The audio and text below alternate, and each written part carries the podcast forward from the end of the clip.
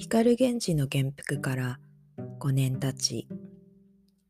さみだれが続く夏の夜、宮中の殿居所で光源氏は遠野中将と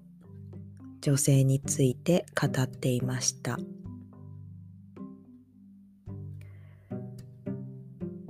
雨夜の品定めで光源氏は中の品、中流階級の女性の中にも優れた人がいると知って興味を抱く一方、藤壺の宮を恋慕う気持ちはますます深まります。雨夜の品定めの翌日、光源氏は久しぶりに左大臣邸を訪れるのですが、葵の上は相変わらず打ち解けようとはしませんでした。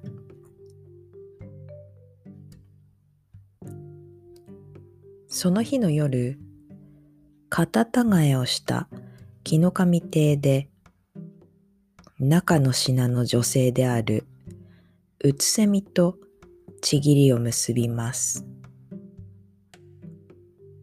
うつせみは木の上の父である伊予之助の若い後妻でありました。その後、光源氏はうつせみと再び会いたいと望むのですが、うつせみは光源氏と自分の身分の違いを考えて会おうとはしませんでした。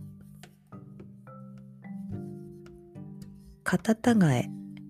とは何でしょう。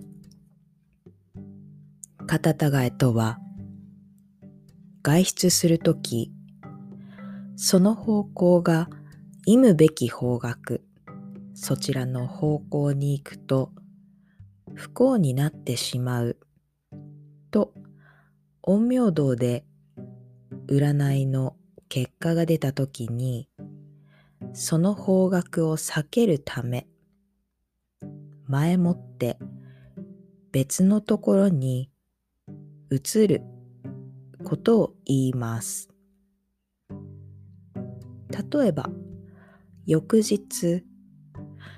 東へ行こうとしても、その方角が忌むべき方角にあたるときには、前日のうちに南の方へ行ってそこから出かければ忌むべき方角に向かわずに済みます。このように忌むべき方角を避けるために移るところを肩たがえどころ